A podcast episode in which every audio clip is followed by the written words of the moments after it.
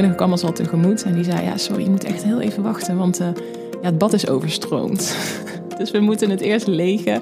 De vloer moet gedweld worden. Ik dacht: Oh. En dan zit je daar in die rolstoel met heftige weeën. En ik ging weer staan, want ik had heel erg rugweeën nog steeds. Dus uh, Maurits en Sigrid moesten flink tegen mijn rug aanduwen. Ja, toen moesten we nog wel een minuut of tien of zo wachten totdat het allemaal klaar was. Hoi en welkom bij seizoen 6 van Potnataal. De podcast waarin je bekende en onbekende vrouwen open en eerlijk over hun bevalling hoort vertellen. Omdat het gewoon heel fijn is om te horen hoe andere vrouwen hun bevalling hebben ervaren. Misschien helpt dat je een beetje in de aanloop naar je bevalling of in de periode erna. Ik hoop dat je je door Potnataal gesteund en verbonden voelt met al deze geweldige vrouwen. Iedere bevalling is uniek, maar sommige dingen zijn juist weer enorm herkenbaar. Alle verhalen die je hier hoort zijn verteld vanuit de vrouw die het heeft meegemaakt. Het zijn dus haar herinneringen en ervaringen. En weet, er bestaat geen blauwdruk voor een perfecte bevalling. Maar dit staat vast: je bevalling kun je maar één keer meemaken en is van jou en niemand anders. Ik ben Simone Wijnands, moeder van een zoon en een dochter en ik maak potnataal. En dit is het verhaal van Anne. Ik ben Anne Bremer, ik ben 30 jaar oud en ik uh, woon in Ooi. Dat is een uh, dorpje bij Nijmegen in de buurt. Ik werk daar als uh, onderwijskundig onderzoeker in het ziekenhuis. En bijna negen maanden geleden ben ik bevallen van onze zoon Elias. Anne is al over de 40 weken als haar bevalling begint. Ik had al wel de hele uh, zwangerschap het gevoel dat het langer zou duren. Ik heb nooit bij 37 of 38 weken gedacht van hij komt wel. Nee, ik denk dat wordt er vast één waarbij we bij het 41 weken denken van wat gaan we doen. Maar met 40 weken dacht ik wel, nou ja, ik, ik hoop toch wel dat het binnen nu en een week eh, gaat gebeuren. Ik wilde ook heel graag niet ingeleid worden. Dus met 40 weken ben ik voor de eerste keer gestript. Um, nou, dat deed eigenlijk heel erg weinig, dacht ik. Ik had wel wat krampen, maar het zette niet door. En toen ben ik met 40 plus 4 nog een keer gestript. Toen, uh, toen bleek dat ik al 3 centimeter ontsluiting had. Dus dat was goed nieuws. Maar heel de dag, dat was om 10 uur s ochtends, heel de dag, er gebeurde helemaal niks. Ik denk, nou, het zal wel, ik ga lekker naar bed. Dus rond een uur of half elf, denk ik, ging ik naar boven. Het was inmiddels meer dan 12 uur geleden dat, uh, dat ik gestript was. Dus ik denk, nou, dat gaat echt niet meer gebeuren. Maar ik lag nog geen half uur, nou, misschien een uurtje in bed.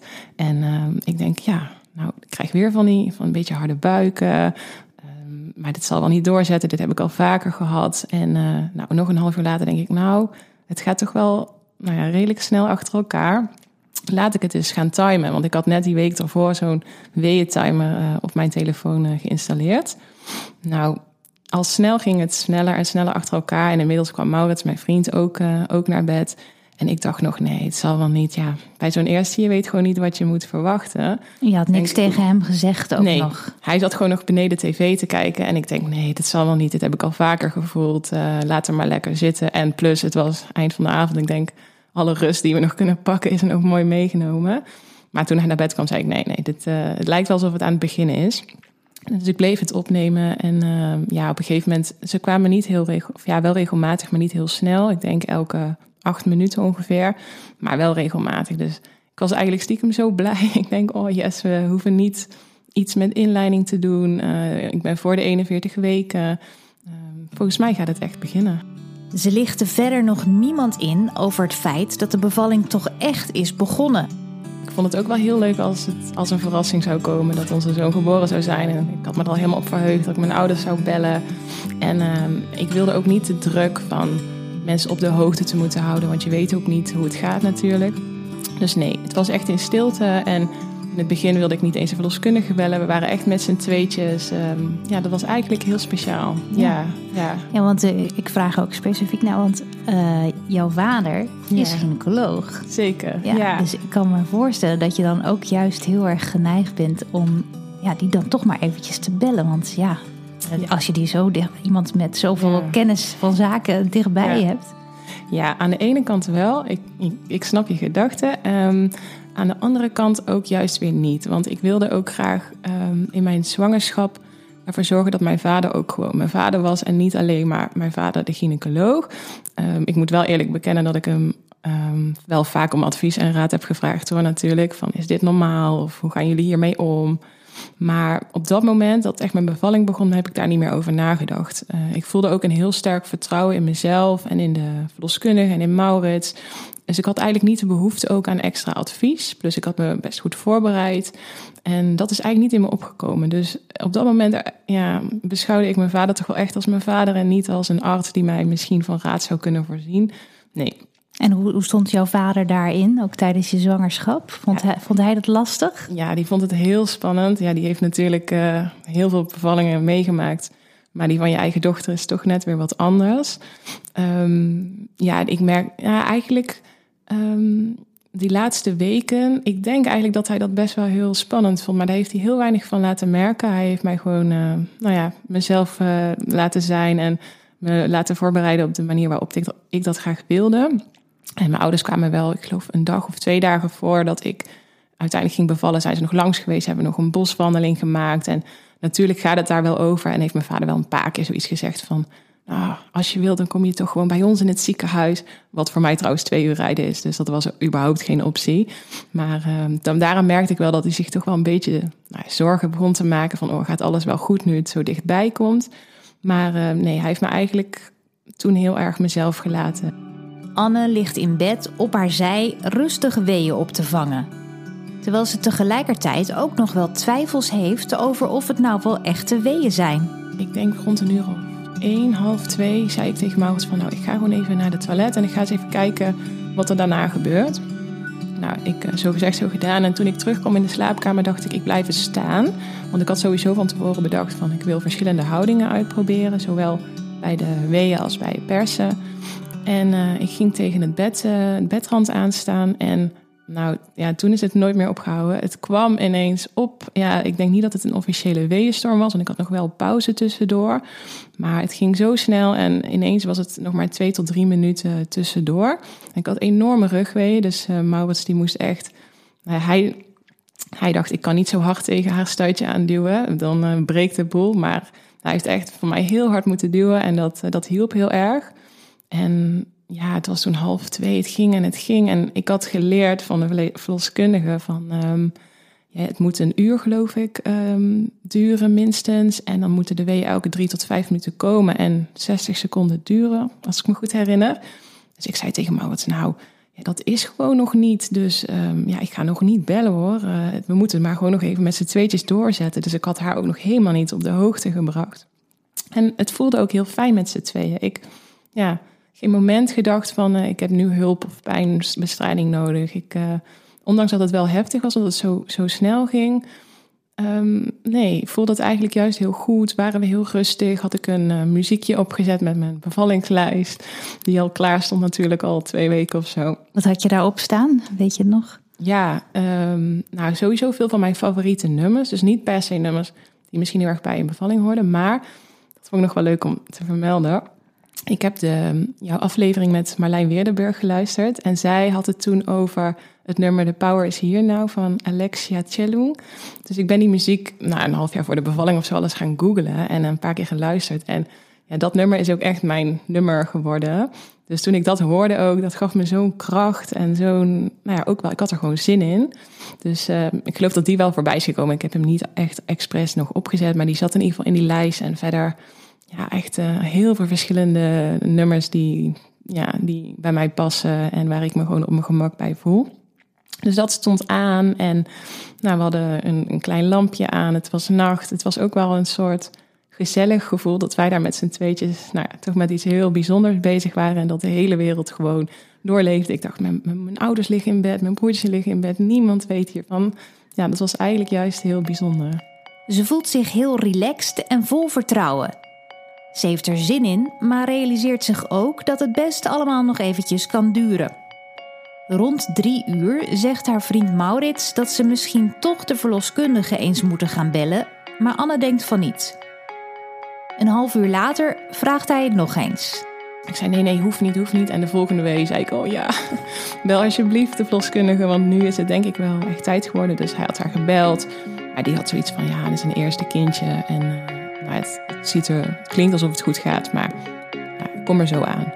Dus ik denk rond vier uur, kwart over vier of zo was zij er. En ik voelde me ook nog best wel bezwaar dat we haar uit bed belden. Ja, daar is ze voor, dat weet ik. Maar toch denk je van, nou, doe maar gewoon even rustig aan. Misschien duurt het nog wel even. En uh, toen kwam zij er en toen uh, zei ze, ja, je hebt al 7 centimeter ontsluiting.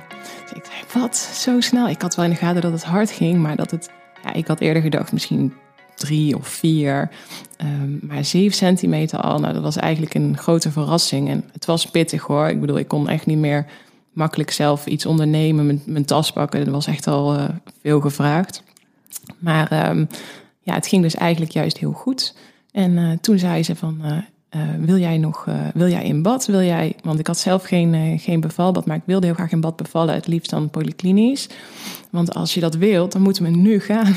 nou, dat was wel even schrikken. Ik denk, oh jeetje, moet ik nu nog beslissen of we gaan? En met 7 centimeter voel je je ook al best wel. Uh, nou ja, het is best, best wel heftig om dan in de auto te gaan zitten. Want het zou dan als je. Want anders zou je thuis gebleven zijn. Uh, was of thuis of een polyklinisch in een, in een bad. Ja, we hadden een, uh, een geboorteplan gemaakt natuurlijk van tevoren. Um, en ik had eigenlijk. Nou ja, laat ik zo zeggen.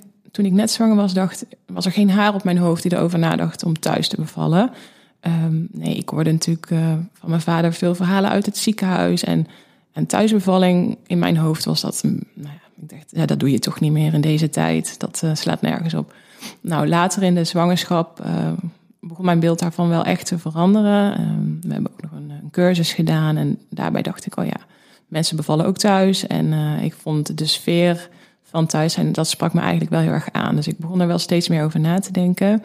En in mijn geboorteplan had ik staan van, um, we beslissen op het moment zelf. Dus ik wil daar nu geen keuzes in maken. Ik kan dat ook heel moeilijk, want ik weet echt niet wat ik me erbij moet voorstellen. Dus um, nou ja, ik zei tegen mijn verloskundige, we zien het wel. Dus toen zij bij ons was, zei ze, ja, wil je thuis blijven of wil je toch in bad in het ziekenhuis? En ik vond het best lastig, want ik had echt een goed gevoel. Ik denk, als wij thuis blijven, komt het ook goed. Maar iets in mij zei toch, hmm, in het ziekenhuis ben je veiliger. Of ik, ja, ik vond dat toch een hele lastige keuze.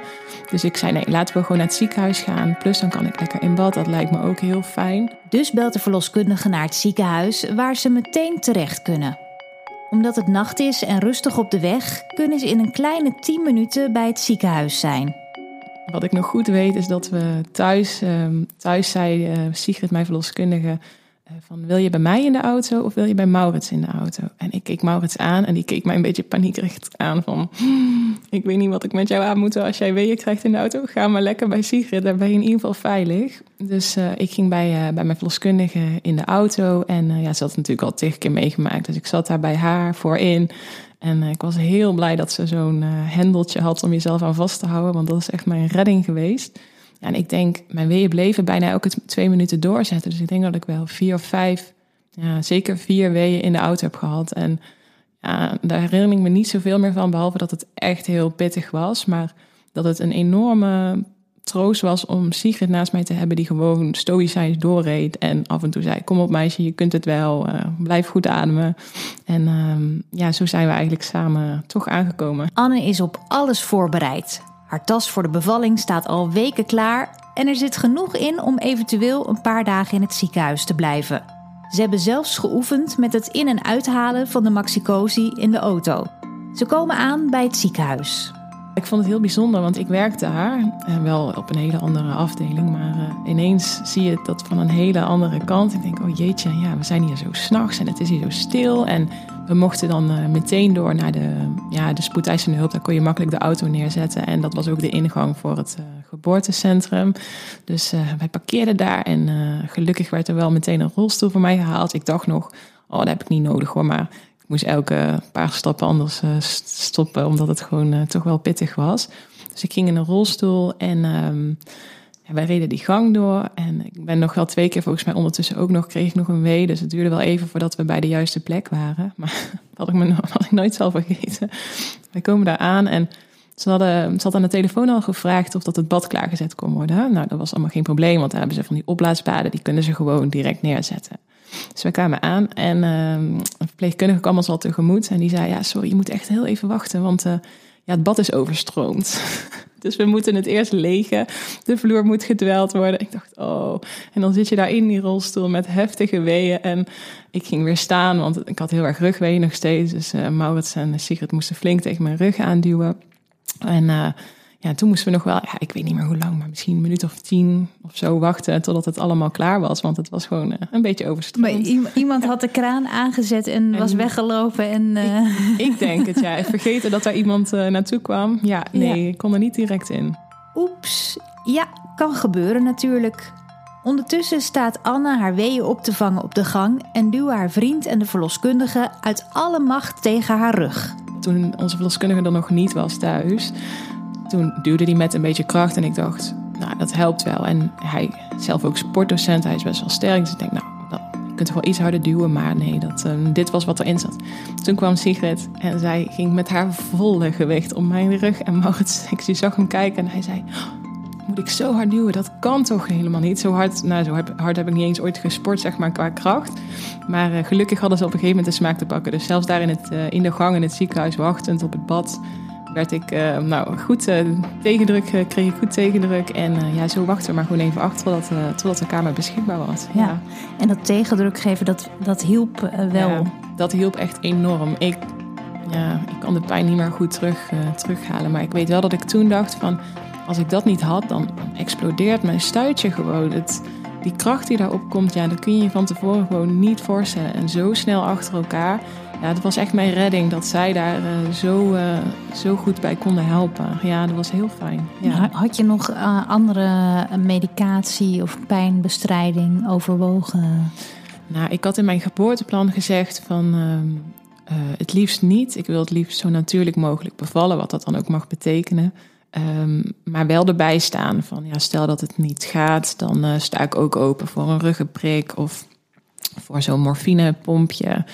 Um, maar gek genoeg heb ik daar de hele bevalling geen moment aan gedacht. Er is geen moment in mij opgekomen, zelfs niet op de echt pittige momenten, van misschien kan ik wel pijnbestrijding nemen. Ik heb daar eigenlijk helemaal niet meer bij stilgestaan. Niemand heeft het me ook aangeboden, het was ook niet, niet per se nodig. Ik had me heel erg voorgenomen van, ik ga daar niet een hele uitgesproken mening over hebben. Want eh, volgens mij kun je dat helemaal niet weten totdat je uh, bezig bent.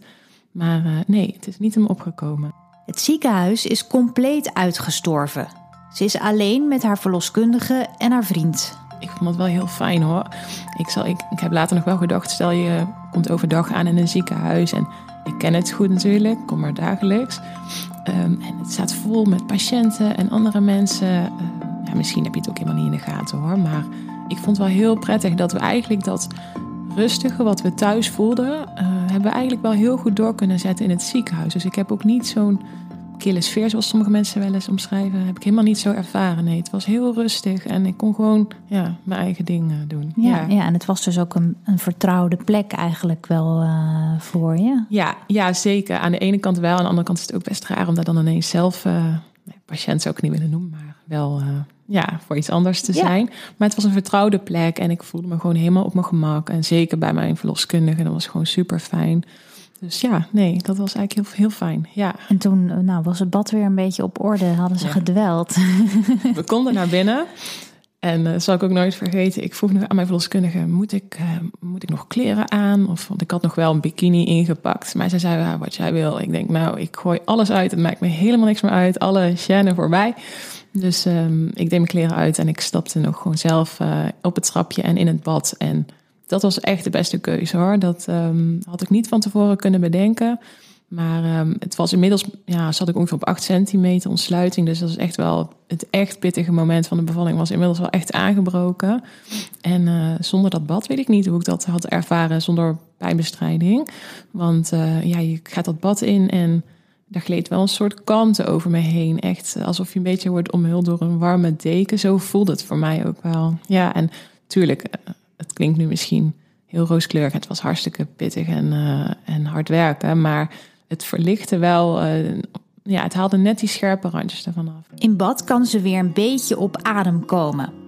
Alleen tegendruk blijven geven in bad blijkt nog wel een dingetje. Het is best groot en zij moeten dan zich soms helemaal aan de zijkant uh, er langs wurmen. Want het was niet zo'n grote kamer, dus het bad stond ook in de hoek.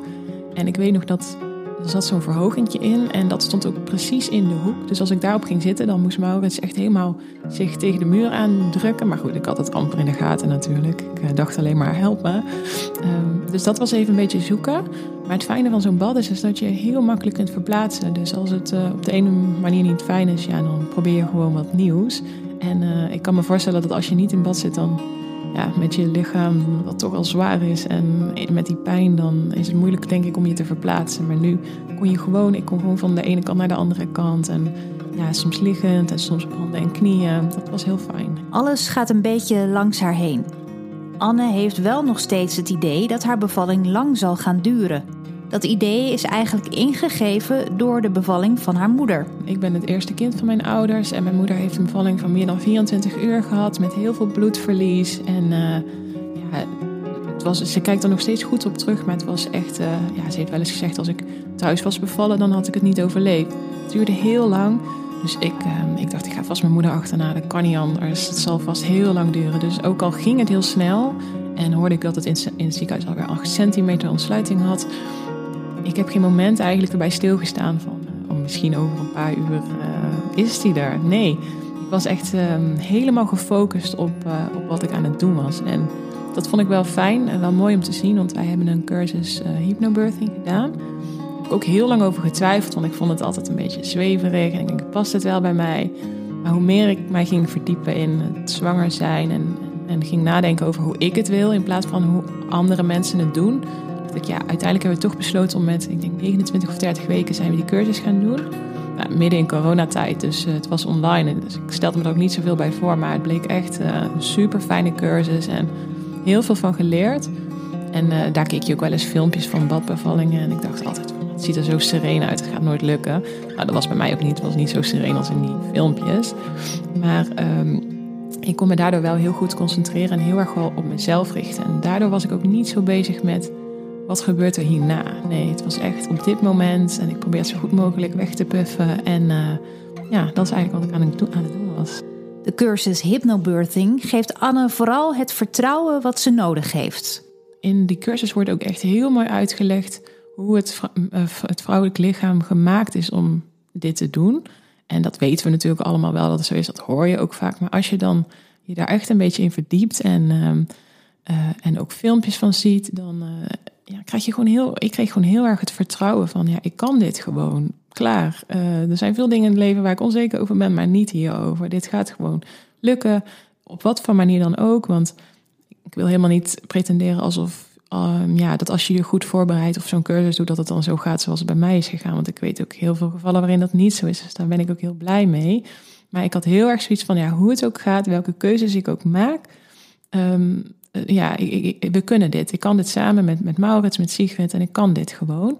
Dus ik denk dat dat wel het allerbelangrijkste uit de cursus is geweest. Dat ik um, dat vertrouwen heel erg kreeg. En natuurlijk waren de technieken. Ik, ja, je had van allerlei ademhalingsoefeningen die ik ook echt nog thuis heb geoefend.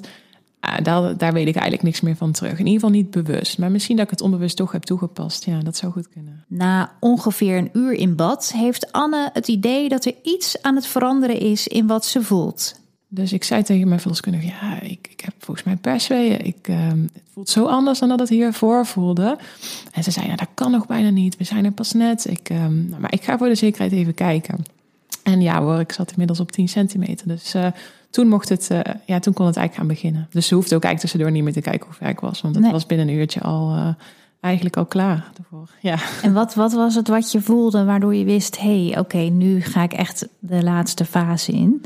Ja, ik voelde wel dat, um, dat die gewone weeën uh, plaats maakten voor iets wat veel meer naar beneden duwde. Maar wat mensen wel eens omschrijven van ik kon het gewoon niet ophouden. Zo'n immense druk naar beneden, dat had ik niet. Nee, het was meer dat ik dacht van volgens mij is het wel klaar voor en um, laten we gewoon eens even kijken hoe dat is. En dat bleek ook zo te zijn. Maar het is niet dat ik die oerdruk voelde zoals sommige vrouwen wel eens omschrijven. De sfeer is goed en nog steeds redelijk ontspannen. Ook hebben ze best wel lol om de gekke houdingen waarin iedereen zich soms moet manoeuvreren.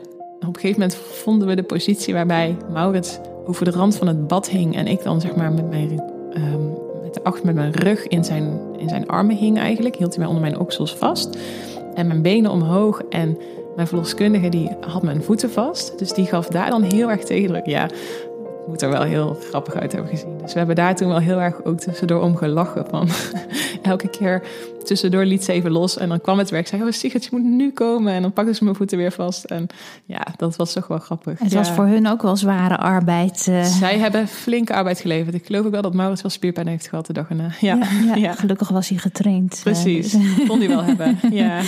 En nou ja, goed, dus, dus uh, kreeg je van haar een soort van groen licht van... oké, nou, 10 centimeter ja. We gaan persen. Ja, ze zei je mag nu, uh, nu beginnen. Uh, druk eerst maar eens een beetje rustig mee. En uh, dat is eigenlijk wel wat ik het moeilijkste vond aan mijn bevalling. Die, die weeënopvang ging gewoon hartstikke goed. En wist ik echt wat ik moest doen. En bij het persen dacht ik, nee, ik weet helemaal niet wat ik moet doen. Ik vond het zo spannend. Ik denk, alles, nou, alles komt eruit. Ja, dat is ook de bedoeling. Maar ik, nee, het lukte in het begin gewoon niet zo goed. Dus ik ik, ik had het gevoel dat het ook totaal niet opschoot. En um, de weeën bleven elke twee, drie minuten komen. Dus ik had, heb heel veel persweeën gehad. Maar dat ging eigenlijk heel langzaam. En uh, toen, uh, voor het eerst in mijn bevalling, had ik zoiets van: ik weet niet of dit wel goed gaat. Ik weet niet of ik dit wel kan. Um, de twijfel begon toen echt toe te slaan.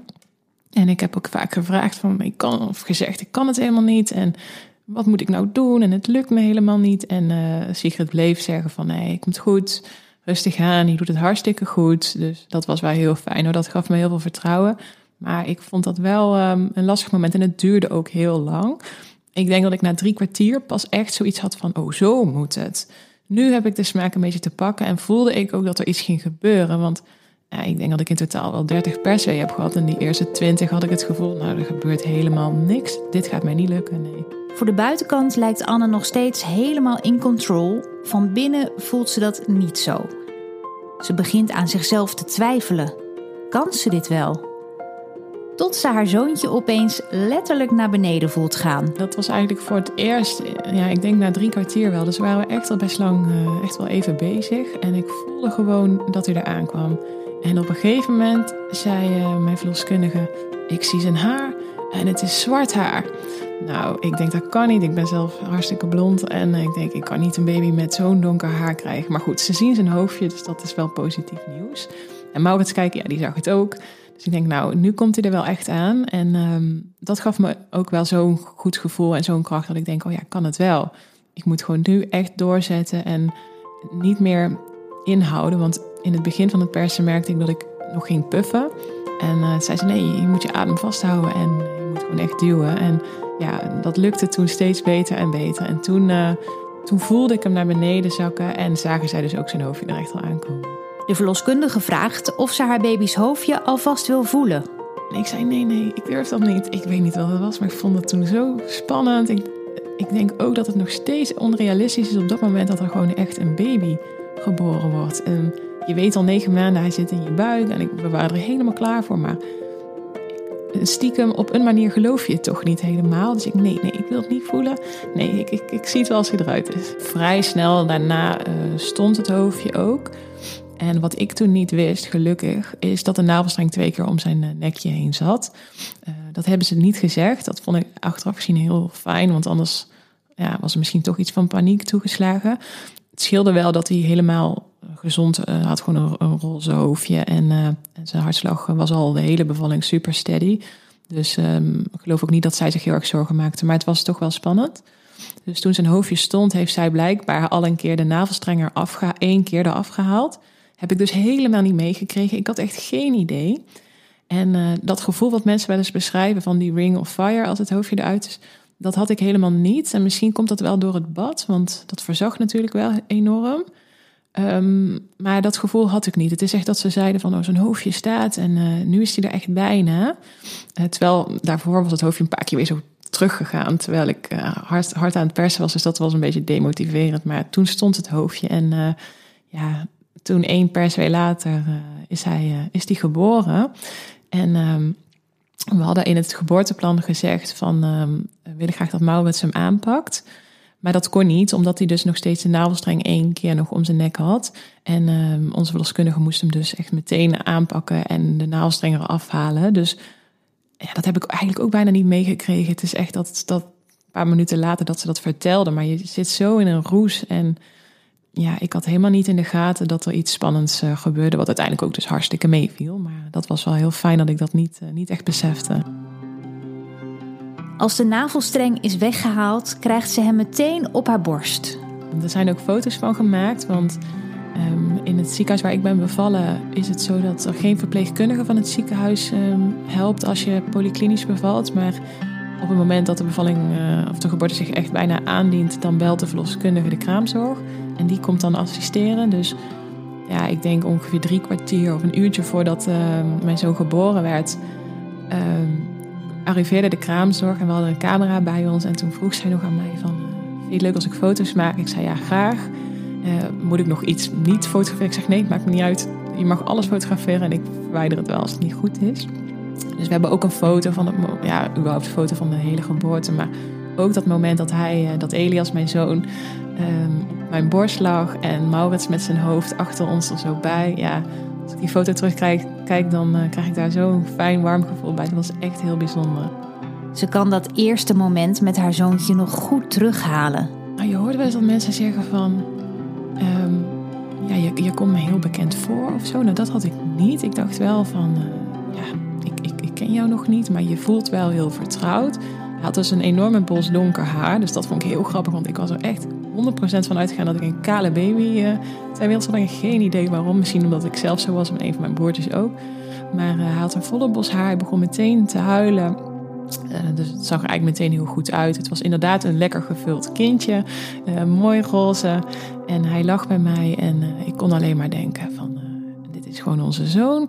En ik had ook niet zo heel sterk het gevoel van... oh, het is klaar.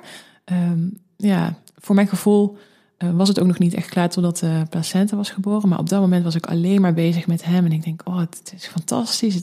Hij is er gewoon en hij is mooi en hij is gezond. En we zijn hier met z'n drietjes echt alsof de tijd even stil stond. Ja. Weet je nog hoe die rook en voelde? Ja, dat weet ik echt nog precies. Het is echt een geur die je daarna ook niet meer terugkrijgt. En ik weet nog dat, um, ook wel grappig, nou echt al heel snel na de bevalling, we zaten nog in bad. Toen viste de verloskundige zo'n popje huidsmeer uit het water. En ze, liet het nog aan me zien en zei, kijk, hij heeft zoveel huidsmeer. Dat heb ik nog, niet eerder meegemaakt. Dus ik, ik moest daar ook om lachen. En ja, dat was eigenlijk meteen een hele fijne, warme sfeer. En ja, dat kleine hoopje, super warm zo op je borst. Ja, dat is wel echt iets unieks. Dan komt voor Anne eigenlijk het spannendste stukje van haar bevalling. Daar keek ik heel erg tegen op, omdat um, bij mijn moeder ging dat, ging dat gedeelte van de bevalling dus niet goed. Dus um, zij heeft ja, de hele tijd gewacht totdat de placenta hopelijk vanzelf zou komen bij mijn geboorte. Um, maar dat kwam maar niet, daardoor heel veel bloed verloren. En, uh, en uiteindelijk is die operatief uh, verwijderd. Dus ik, dat was eigenlijk het enige in het geboorteplan waarvan ik zoiets had van daar wil ik eigenlijk preventief al op inzetten door oxytocine te krijgen. En uh, sowieso uh, mocht de placenta niet in bad uh, geboren worden, omdat ze dan niet goed kunnen meten hoeveel bloed je verliest. Dus ja, dat leverde nog wel een van de grappigste momenten van de bevalling op. Want ik moest dus uit bad, maar de placenta was nog niet geboren. Dus um, Elias werd door Maurits voor de, voor de verloskundige aangenomen. En ik moest ja, op dat trapje gaan staan. Maar die navelstreng, die was inmiddels dus doorgeknipt, die hing daar nog. Dus ik had in mijn ene hand die navelstreng vast, naakt. Ik stond op dat trapje en dat was echt grappig. Iedereen moest lachen. En uh, nou ja, het was zeg maar tien minuten of een kwartier na de bevalling. Ik stond er met dat ding in mijn hand. Ik denk, oké, nu moet ik op dat bed komen. Dus ik ging op dat bed liggen. En uh, we konden gelukkig nog wel heel even, nou, even nog vijf minuutjes liggen voordat we echt uh, ons focusten op dat die placenta nog moest komen. Maar mijn verloskundige wist dat, uh, dat ik ja, die oxytocine graag wilde hebben om gewoon te voorkomen dat er iets zou gebeuren zoals bij mijn moeder, want dat was toch wel een beetje mijn schrikbeeld. Um, en zij stond die, um, die oxytocine spuit klaar te maken en ik lag daar met Elias. En uh, op het moment dat ze hem in mijn been, geloof ik, wil zetten, zei ik: Wacht, wacht, ik voel een, een wee aankomen. Dus toen heeft ze heel even gewacht en toen werd hij uiteindelijk vanzelf toch geboren. Dus het is niet eens meer nodig geweest. Dat was echt heel bijzonder. Haar aanvankelijke zorgen bleken dus ongegrond. Anne realiseert zich daardoor des te meer dat hoe het bij een ander gaat niets zegt over het verloop van je eigen bevalling. En dat is ook wat me misschien het meest is bijgebleven van mijn zwangerschap. Van je kunt iedereen's verhalen aanhoren en foto's kijken en filmpjes kijken. En dat is ook heel goed, denk ik. Want zo nou ja, kom je erachter wat er allemaal voor verschillende mogelijkheden zijn en hoe verschillend het kan gaan. Maar blijf bij jezelf, want je weet gewoon niet hoe het gaat verlopen. En nu heb ik gewoon enorm geluk gehad dat het bij een eerste kind gewoon zo fijn en soepel is gegaan. Um, nou, de persfase heeft dus wel een uur en een kwartier geduurd, maar verder is het gewoon super fijn gegaan. Maar um, ja, pin je er gewoon niet op vast. Zowel niet op een positieve afloop, denk ik, als op een hele negatieve afloop. Want je weet het gewoon niet. En je hoort wel eens dat dingen altijd erfelijk bepaald zijn, maar ook dat is dus ja, misschien niet eens per se waar. Dus uh, nee, ik, ja, hou gewoon vertrouwen, zou ik zeggen. Want um, ja, dat, je, je kunt het echt. Haar zoontje wordt gecheckt en gewogen. En na een minuutje of veertig kijken ze of het lukt om hem aan te leggen aan de borst.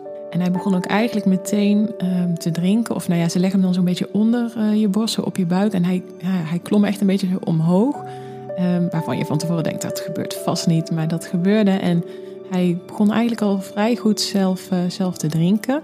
Dus dat was eigenlijk heel fijn. En toen zeiden de verloskundige en de kraamzorg van... Uh, ja, we laten jullie even met z'n drietjes. Wij gaan even tien minuten koffie drinken. Ik weet het niet. En ik dacht, nee, ik heb net een kind gekregen en ik weet helemaal niet wat ik hiermee aan moet. Ook al voelde ik me wel gewoon op mijn gemak hoor. Maar gaan ze, laten ze hem nou zomaar alleen? Zij zijn toch verantwoordelijk? Dat was wel grappig, maar het was heel fijn, want zij, zij verlieten even de kamer. En toen hebben we echt met z'n drieën, ja, de tijd is me niet meer goed bijgebleven. Maar ik denk toch wel zeker tien minuten, kwartier dat we met z'n drieën daar zaten. En Elias lag bij mij en Maurits zat erbij. En uh, hij dronk wat en hij lag eigenlijk heel rustig bij mij. En dat was zo'n mooi moment. Dat je gewoon nog even. Nou ja, misschien het, het gevoel wat heel veel mensen graag thuis willen ervaren. Dat heb ik dus echt wel daar ervaren. Ook omdat je. Um, er komen verder geen artsen, geen andere verpleegkundigen die je verder niet kent. Ik was met mijn verloskundige, die ik, ik mijn, dat is misschien ook nog goed om te zeggen, mijn verloskundige die uh, geeft uh, continue begeleiding. Dus zij heeft een één vrouwspraktijk. Ze heeft wel, wel uh, natuurlijk een achterwacht indien uh, nodig. Maar um, ik je heb dus gewoon haar en niet nooit iemand anders. ja, ik heb daar echt heel bewust voor gekozen om, um, om het op die manier te doen. Uh, toen wij naar verloskundigen gingen, het is even een zijspoor, maar toen we gingen kijken welke verloskundige wij wilden, um, toen kwam ik bij haar terecht. Ik had verder niet, nog niet van iemand van vriendin of zo gehoord over haar, maar ik kwam op haar website terecht en het sprak me zo aan dat je gewoon altijd dezelfde vrouw ziet. Ik geloof best dat iedereen in een grote praktijk ook heel fijn is hoor, maar dit sprak mij gewoon heel erg aan. Dus we hebben de hele zwangerschap uh, dezelfde verloskundige gehad. En um, dat was echt super, want um, waar ik van vriendinnen wel eens hoorde dat ze tien minuten, kwartiertje uh, op afspraak zeg maar kwamen, nam zij gewoon, nou als we nodig hadden, een uur de tijd voor ons. Het was bijna, het was gezellig om erheen te gaan. En omdat het coronatijd was, kon Maurits ook uh, vaak mee. Dus wij gingen er eigenlijk altijd met z'n tweeën naartoe. Hadden gewoon een, een leuke afspraak en daarna gingen we vaak nog even een taartje of zo eten om te vieren dat het er weer goed uitzag.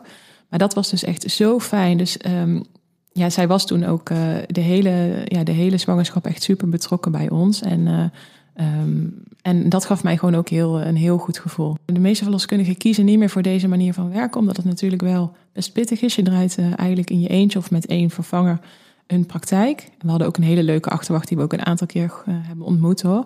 Maar um, in principe doe je het ja, veel alleen. Dus het, het vergt wel. Ja, je moet overdag je afspraken doen en s'nachts kan er ook een baby geboren worden. Dus dat is best pittig. Maar zij zei van nou, ik zou echt verloskundige in de opleiding willen stimuleren om toch op de, ook voor dit te kiezen. Want je kunt zoveel betekenen voor een zwangere. En dat heb ik zelf ook heel erg zo ervaren. Want zij was er gewoon. Ik vertrouwde op haar. En ik, had er, ik heb er geen moment aan getwijfeld of ik bij haar wel in goede handen zou zijn. Ik heb ook niet hoeven twijfelen van, oh, wie komt er straks tijdens mijn bevalling? Is het diegene die ik leuk vind of die ik minder leuk vind? Nee, dit was gewoon super fijn. Het is inmiddels ochtend en voor veel mensen is de werkdag begonnen. Anne zit heerlijk in haar babybubbel.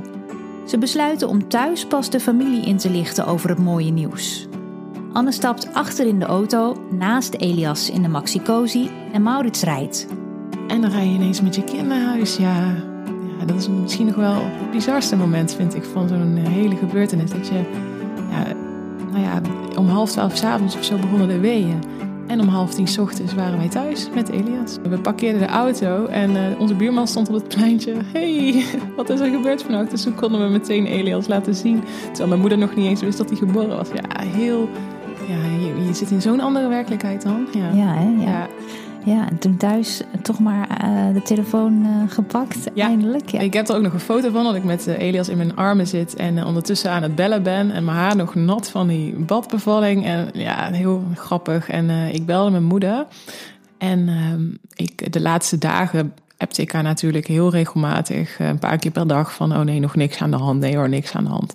En zij meestal sowieso om negen uur s ochtends eigenlijk standaard al, al twee weken of zo appte ik haar om negen uur s ochtends rond die tijd. Van nee hoor, nog niks gebeurd. Maar nu was negen uur inmiddels voorbij. Het was denk ik tien uur of half elf, zoiets. En uh, ik belde haar. En uh, ze zei, uh, gaat het wel? Want zij had ook gedacht, dat wordt vast een hele lange bevalling. Die had er totaal niet bij stilgestaan dat ik zou bellen. Dus met de aankondiging, hij is er al. Dus ik zei, mam, hij is er. Ze zei, wat? Ja, ik zeg, hij is al geboren. Zo snel. Ja, dat was echt, uh, dat moment zal ik ook nooit meer vergeten. Dat was zo bijzonder. Ja, heel mooi. En je vader? Ja, die, um, ik, ik, ik, die was aan het werk. Dus die heb ik ook niet toen aan de, aan de lijn gehad. Die belde mij, um, die belde mij vrij snel daarna, denk ik. Want uh, die zat zelf, uh, die had het druk, die had patiënten. Dus um, die heeft mij toen ook gebeld. Ik weet daar niet meer heel veel van. Ik heb toen ook mijn broertjes allebei gebeld. En die, ja, die weten überhaupt niet precies natuurlijk hoe lang dat duurt. Dus die hadden gewoon meteen zoiets van, oh superleuk, wat gaaf. En die wilden ook wel langskomen die dag. En het was toen wel echt heel strenge coronaregels. Dus um, we moesten wel echt met de kraamzorg ook even afspreken van hoe doen we dat. En zij was gelukkig wel flexibel. Maar we hadden zelf al wel bedacht van, die kraamweek moet gewoon echt een week van rust worden. En onze meest naaste mensen die... Um, die mogen langskomen. Maar alle anderen, dat wachten we nog even mee. Dus eigenlijk was corona stiekem ook wel een fijn excuus dat we ook gewoon echt konden zeggen: we doen het rustig aan. Maar mijn ouders kwamen toen die avond wel langs en mijn broertjes uh, iets later. Nu denk ik ook, hoe hebben we dat gedaan? Die kwamen om acht uur of half negen nog langs tot half elf s'avonds. Ik zat daar beneden terwijl ik net bevallen was. Ja. Goed, helemaal nog euforisch. Ja. Dus die kwamen toen wel langs en uh, ja, die, dat moment vergeet je nooit meer. Hè? Dat je ouders uh, voor het eerst je kind uh, vasthouden. Ja, dat was heel mooi. En hoe is het nu met de kleine Elias? Ja, het gaat hartstikke goed met hem. Hij, uh, het is echt een, een, een, super vrolijk kind. Hij is eigenlijk altijd vrolijk. En nou, nu is hij net een paar weken wat minder lekker. En als hij dan huilt, dan weet je ook gewoon, dan is er iets. Want anders dan huilt hij ook niet. Hij is echt hij is hartstikke lief. Hij ontwikkelt zich gewoon goed. Hij kruipt net en hij staat. Dus het is nu echt de fase aangebroken dat je overal ogen moet hebben. En eigenlijk niet eens naar de wc kan uh, zonder hem uit het oog te verliezen.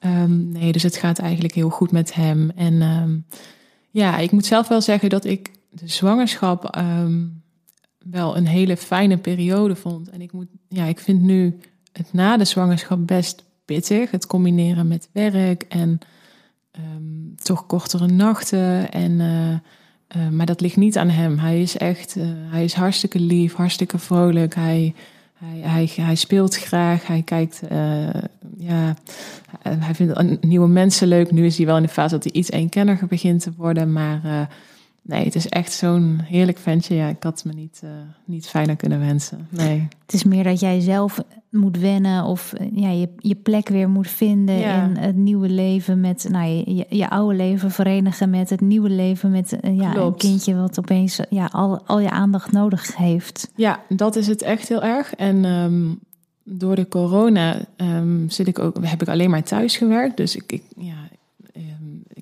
dan kom je ook wat minder buiten de deur. Dus ben, je, ben ik ook wel heel erg op hem gefocust. En ik merk ook dat het voor mij heel goed is om dan af en toe, zoals nu, een dagje eruit te gaan. En ook de verantwoordelijkheid aan een ander te laten. Dat mijn moeder of mijn vriend ook prima voor hem kunnen zorgen. Um, en dat vind ik soms nog wel wennen. Ik denk dat het anders is als je voor je werk geforceerd bent om drie of vier dagen per week de deur uit te gaan. Maar echt weer die balans vinden van Elias thuis, ik ben thuis, ik ben aan het werk, ik ben niet aan het werk. Nou, ja, um, dat vind ik nog wel pittig. En uh, ik, ik denk dat drie maanden zwangerschapsverlof na de geboorte vond ik ook wel kort. Toen ik hem voor het eerst met twaalf weken naar het kinderdagverblijf ging, uh, bracht. Wat overigens echt hartstikke goed ging hoor met hem. Maar zelf was ik daar nog niet helemaal klaar voor. Dan uh, ben ik wel eens jaloers op Scandinavische landen waarin dat toch allemaal wat beter geregeld is. Heel herkenbaar, denk ik, wat Anne hier zegt. De balans terugvinden, het fysieke herstel, maar ook geestelijk wennen aan het idee dat je opeens ouder bent geworden. Het is gewoon niet niks. Tot slot nog wat wijze woorden van Anne. wat ik misschien nog wil toevoegen is dat ik het ook wel grappig vind om te zien hoe dat verschillende professionals naar een zwangerschap kijken. Zoals we eerder hebben gezegd, mijn vader werkt als eh, gynaecoloog. Die kijken heel medisch naar een zwangerschap, wat denk ik ook heel belangrijk en supergoed is. Want ja, de mensen die zij zien, die hebben dat ook nodig. En mijn verloskundige keek gewoon daar heel anders naar. En ehm, dat heeft bij mij voor best wel wat interne conflicten gezorgd in het begin van mijn zwangerschap. Dat ik dacht, ja, eh, moet ik toch gewoon alle advies van mijn vader opvolgen? Of moet ik alle advies van mijn verloskundige opvolgen? Nee, uiteindelijk is mijn ervaring, als je bij jezelf blijft, dan vind je daarin je eigen weg. En pik je gewoon van iedereen wat mee. Van vriendinnen, maar ook van, de van verschillende professionals die er van alles van weten. En ehm, dat is wel mijn grootste leerpunt geweest. En dat is eigenlijk ook precies wat ik hoop wat deze podcast voor jou doet. Haal eruit wat voor jou werkt, waar jij kracht of steun uit haalt. Ben je nergens op vast? Sta je niet blind op die ene influencer met haar ogenschijnlijk perfecte bevalling, maar wees ook niet bang door dat ene gruwelverhaal van je buurvrouw. Omdat het bij de een zo gaat, hoeft dat nog niets over hoe het bij jou gaat te zeggen. Neem van mij aan, iedere bevalling kent zijn ups en downs.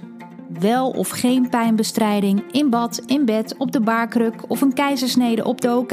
Het is gewoon allemaal goed. Volg je hart en je gezonde verstand. Je hoort het verhaal van Anne.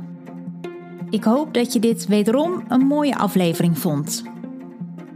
Zo ja, laat dat dan vooral weten in de reviews op iTunes, want hoe meer goede recensies, hoe meer mensen deze podcast kunnen vinden. Voorlopig is dit de laatste aflevering van Potnataal. Of en wanneer er nieuwe afleveringen komen, zal ik laten weten op Instagram. Volg me dus via @podnataal en @simonewijnands Dan blijf je altijd bij. En blijf natuurlijk al je zwangere vriendinnen, buurvrouwen, nichtjes, zusjes en collega's vertellen over deze podcast. In elk geval ontzettend bedankt voor het luisteren. Dag!